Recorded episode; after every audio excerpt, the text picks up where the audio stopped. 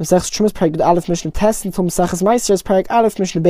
general, only something which is edible for humans to eat can gain truma status, and therefore animal food cannot become truma. However, there's an exception, and that is karshine truma. This refers to a certain vegetable known as vetch, which is truma, and the reason why this can become truma, even though it's animal food, is because when someone was short of food, for example in a famine, so then people would eat karshinim. So it is edible, and in times of need, it is considered human food. And the question is, it can become truma, so once a Kohen receives it, what can he do with that truma? In general, one is not allowed to, sh- to feed his animals truma. But in this case, the Kohen is allowed to feed the karshinim to domestic animals, to wild animals, to chicken. The reason being that that is considered the regular use of this food. So although the only reason why it's obligated in truma is because it's considered human food, the general use of that food is for animals, and therefore you are allowed to feed it to animals. Continues the Mishnah, Yisrael shesachar para mikoin, a Yisrael who rents a cow from a Kohen. So since he is only renting it, the Kohen is still considered to be the owner, and the only owner. And therefore, Machilo Karshine Teruma, the Yisrael, while he is renting the cow, is allowed to feed the cow Karshine Teruma because a Kohen's animals allowed, are allowed to consume Keturma. And this is still considered to be the Kohen's animal. On the other hand, if a Kohen rents a cow from a Yisrael, so the owner is still considered to be the Yisrael. So whatever the Yisrael is allowed to eat, his animals are allowed to eat. So since the Yisrael cannot eat truma, even though the Kohen is responsible for feeding the animal, Nevertheless, he is not considered the owner, and therefore the Kohen may not feed the animal karshine teruma. Now that's with regards to regular renting. However, we're now going to see another form of renting where the halacha will be the exact opposite. Yisrael. Yisrael who was shom, a animal, a cow from a Kohen. Shom comes from the word shuma, which means to evaluate. And under this deal, the Israel takes the Kohen's cow, and they evaluate how much the cow is worth, and the Yisrael will raise the cow often when it's very young. And once the deal is over, so let's say the deal was that the Yisrael would raise the Kohen's cow for a year. The agreement made is that the Yisrael needs to pay the original worth, the original value of the cow, and as well as that, the added value to the cow is shared between the Yisrael and the Kohen. So since the Yisrael is paying the Kohen the exact original value, we don't consider this to be a rental, rather more like a sale. So the Yisrael is considered to be the owner of the animal, and therefore lo ya'achilena karshini truma, he cannot feed the animal karshinim of truma, because the animal is owned by a Yisrael. However, if a Kohen did this deal with a Yisrael, so the Kohen is going to raise the cow. Now the Kohen is considered to be the owner, and therefore Ma'achila Karshine Truma, he would be allowed to feed the animal Truma, which is of Karshinim, since he is not only responsible for feeding the animal, but he totally owns the animal for at least this time period. Mishnah Yud, as we have seen a number of times throughout the Masechta, if Truma becomes Tome, then a Kohen is not allowed to eat it, rather he has to burn the Truma but he is allowed to benefit from burning that. So, for example, if he's burning oil, then he can use that for light now, midrabanon, just like it's forbidden for a non-Kohen, for a czar, to eat truma, it's also forbidden for him to benefit from the burning of truma. So if there's no Kohen around, then certainly it will be forbidden for a Yisrael to light a wick which is in truma oil in order to benefit from the light, even if he has the permission of the Kohen. Because a Yisrael, a czar, is not allowed to benefit from the burning of truma. However, the Rabbanon did make a few exceptions, and for example, Madlikin Shemen Sereifa, it is permitted to light Shemen Sereifa, which literally means burnt oil, but Shemen Sereifa always refers to oil which is Truma, which became Tome and therefore needs to be burnt. So the trum oil can be burned bevote kinesias, in shuls bevote midrashos, and in bote medrash, where people learn Torah and verse feeling, and in dark public alleyways, because in these three cases it's a public need. And in case of a public need, even if there are no Kohanim there, the Rabbanon did not decree that Zorim cannot benefit from truma, and therefore in a case of a public need, this would be permitted. Now there's another leniency, and that is Valgabe Achoilin, above ill people, if people are visiting the ill person and there's no light there, then they are also able to benefit from the light of a wick which is in truma oil. However, in that case, it has to be Bershus Kohen, with the permission of a Kohen, and the truth is, many understand this to mean that a Kohen has to be there as well. And then if a Kohen lights the candle for himself, so other people can also benefit. Because he is not increasing the amount of light because of the other people. Because he himself needs the same amount of light. So since the Kohen is lighting it totally for himself, Zorim are also allowed to benefit from that in that situation. But in a regular case where it's not for an ill person, it's not for a mitzvah or a public need, then even if a Kohen is doing it for himself, a Zor would not be able to benefit. So we see that in a case of a public need, then even if a Kohen is not there, it's permitted. And in a case of a mitzvah, such as visiting an ill person, it is permitted as long as there's a Kohen there. Based on this, we're going to have a four-way machlekes to do with a couple of other places where oil was burnt for light. And those places are firstly a Beis HaMishteh,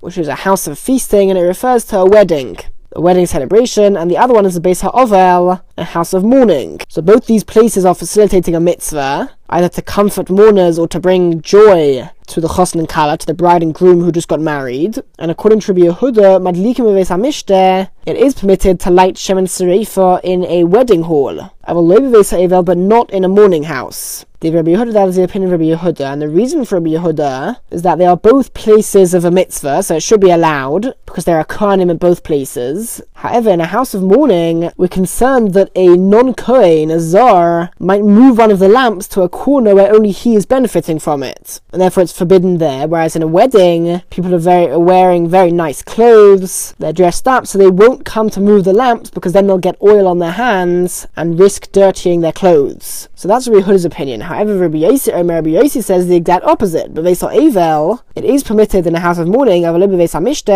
but not in a wedding hall. And the reason for this is that in a house of mourning, people are very sad and serious, so they're unlikely to start moving everything around. However, at a wedding, people are very happy and joyous, they're less serious, so they are more likely to start moving around the lamps, so they might come to move it to a place where there are no kohanim, and therefore it is, permi- it is forbidden to burn Shemin Serefa for the sake of light in a wedding. Third opinion, Rabbi Meir Oiser Meir forbids both these cases, and he combines both Rabbi Yehuda and Rabbi Yossi's opinions. He says that you can't do it at a wedding hall because since people are happier, they might come to move the oil. And you can't do it in a house of mourning because people haven't got such nice clothes, so they're not concerned about getting oil on their hands. And finally, Rabbi Shimon Matar Kanvachan, Rabbi Shimon permits both cases, again using both Rabbi Yehuda and Rabbi Yossi's logic, that at a wedding people have dirty, people have very nice clothes, so they don't want to dirty their clothes, so they won't move the lamp. And in a mourning place, people are very serious, so they won't move the lamps. So you see, we've got four different opinions, which cover all of the options here, as to whether one is allowed to move a lamp in a wedding hall or a house of mourning, and whether we're concerned that it will be moved to a place where only a Yisrael is there and not any Kohanim. Solik Maseches Trumas, the longest Masechta in Seder Zerayim, Mazel Tov. Maseches Maestros contains five prakim only, and it's the first of a few shorter Masechtas in Seder Zerayim. Now, the term Maestros is usually used as a collective term for all the different tithes. So, Truma, which is the gift which goes to Kohanim, Meiser Rishon, which is a tenth of one's produce which goes to a Levi, Meiser Sheni, which is a tenth of one's produce which he eats himself, but he has to eat it in Yerushalayim. And Meiser Sheni only applies in the first, second, fourth, and fifth years of the Shemitah cycle. There's a seven year cycle, at the end of which is the year of Shemitah, where it's forbidden to work with the land. And in the first, second, fourth, and fifth years of the Shemitah cycle, one is obligated to separate Meiser Sheni for himself. Now, in the other two years, in the third and the sixth year, there's a different obligation, and that is Meiser Oni, which is a tenth of one's produce which goes to poor people. So these are the main tithes, and also when the Levi receives Meiser which is a tenth of the farmer's produce, he has to separate a tenth of that and give it to a Kohen as Trumas Meiser. So the term Meisers refers to all these different tithes, and the Masechta begins with two fundamental rules with regards to Meisers.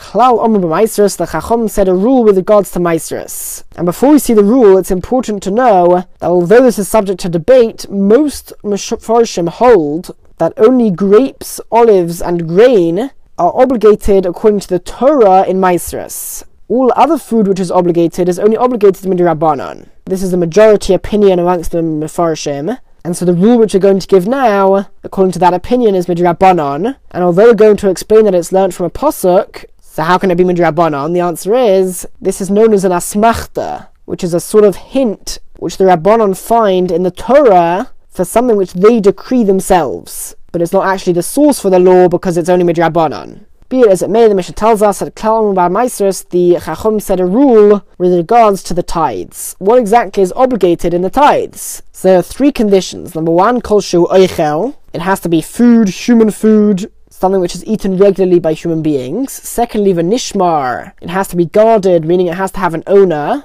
So if it's hefker, if it's ownerless, then it will be exempt from Maisris. And thirdly, the gedul of minaretz, it has to grow from the ground and gain nourishment from the ground. So food like mushrooms, which gain nourishment from the air, not the ground, those would be exempt from maestros. But things which have these three conditions, that it's food, that it's owned by somebody, and then it gains nourishment from the ground, chayv maestros would be obligated in the tithes. And the asmachta, the hint in the Torah for these three conditions is that the Torah says, Aser to aser es kol zarecha. You should tithe all the produce of your seed. So the fact that it's called produce shows that it has to be food. The fact that it's the produce of your seed shows that it has to be something which goes from the ground. And the fact that it says your seeds are echa shows that it has to be owned by somebody, and therefore if it's ownerless, it will be exempt from maestros. So that's rule number one. Rule number two, the Amru, the Chacham said another rule with regards to what is considered obligated in Maestras, or more, to be more precise, at what stage does something become obligated in Maestras? So the answer is, anything which is considered food both at the beginning of its growth and at the end of its growth. For example, vegetables. Even when vegetables have only grown a little bit, they're considered edible. Even if he keeps it in the ground so that it grows more food and it grows larger, he's obligated to tithe it, whether he uproots it when it's small or when it's big. Since at any point that he uproots it, it's considered edible, it will be obligated in tithes at whatever point that he uproots it. However, any food which is not considered edible food at the beginning of its growth, only at the end of its growth, once it's grown a lot more, it would only be obligated in tithes once it has reached that stage where it's considered edible. But if you uproot it before that stage, so it's not edible for humans to eat, then it will be exempt from tithes. One source for this is that the Torah calls the produce which is obligated in Maestris a fruit which implies that it's a fully developed fruit and not something which is barely edible, and therefore, if it is uprooted before the stage where it's considered edible for humans to eat, then it would be exempt from Maestris. Now, this second rule will really take us through many Mishnayos of this Masechta, which will discuss the stage at which produce becomes obligated in Maestris. Now, food does not need to be totally ripe for it to be obligated in Maestris. As long as it's edible and fit for consumption, it will be obligated in Maestris meaning the farmer will be obligated to separate mices from that produce. So Mishnah Beis begins and asks, from when does different types of produce become obligated in Maiseris? And this stage is known as Onas HaMaiseris, the season or the stage at which produce becomes developed enough that it will be obligated in Trumas and Maiseris. So the Mishnah begins its list. Hata'enim, figs, Mishiav from when they begin to ripen, which is when they begin to whiten as well. Ha'novim grapes v'ha'avoshim, which are a type of bad quality grape, mishehiv ishu, which refers to the stage at which the outer skin of the grape can be seen through so you can see the seeds of the grape from outside. These are two different types of red berries, but at the first few stages of its growth, they are green. So the Mishnah says that Mishayadimu, from when they start to redden, and they are now considered to be red berries, that is when they are ripe enough to be edible and therefore obligated in Maestris. And the Mishnah says that in fact, v'chol ha'dumim, and all plants whose fruit is red, but at the beginning of the growth it is green, Mishiadimu, as soon as they redden, that is when they are obligated in Maestris, if they are uprooted then. Hormonium pomegranates Mashiach Masu from when they soften, and this means that as soon as one pomegranate seed, or the red part around the seed, can be crushed by one's hand, as soon as it's soft enough for that, then it becomes obligated in Maestris, Hatamorim, dates, Msheotilu Sa'ur, from once they've developed like dough which contains yeast. And that means that once the dates start to develop cracks, that is a sign that they are beginning to ripen.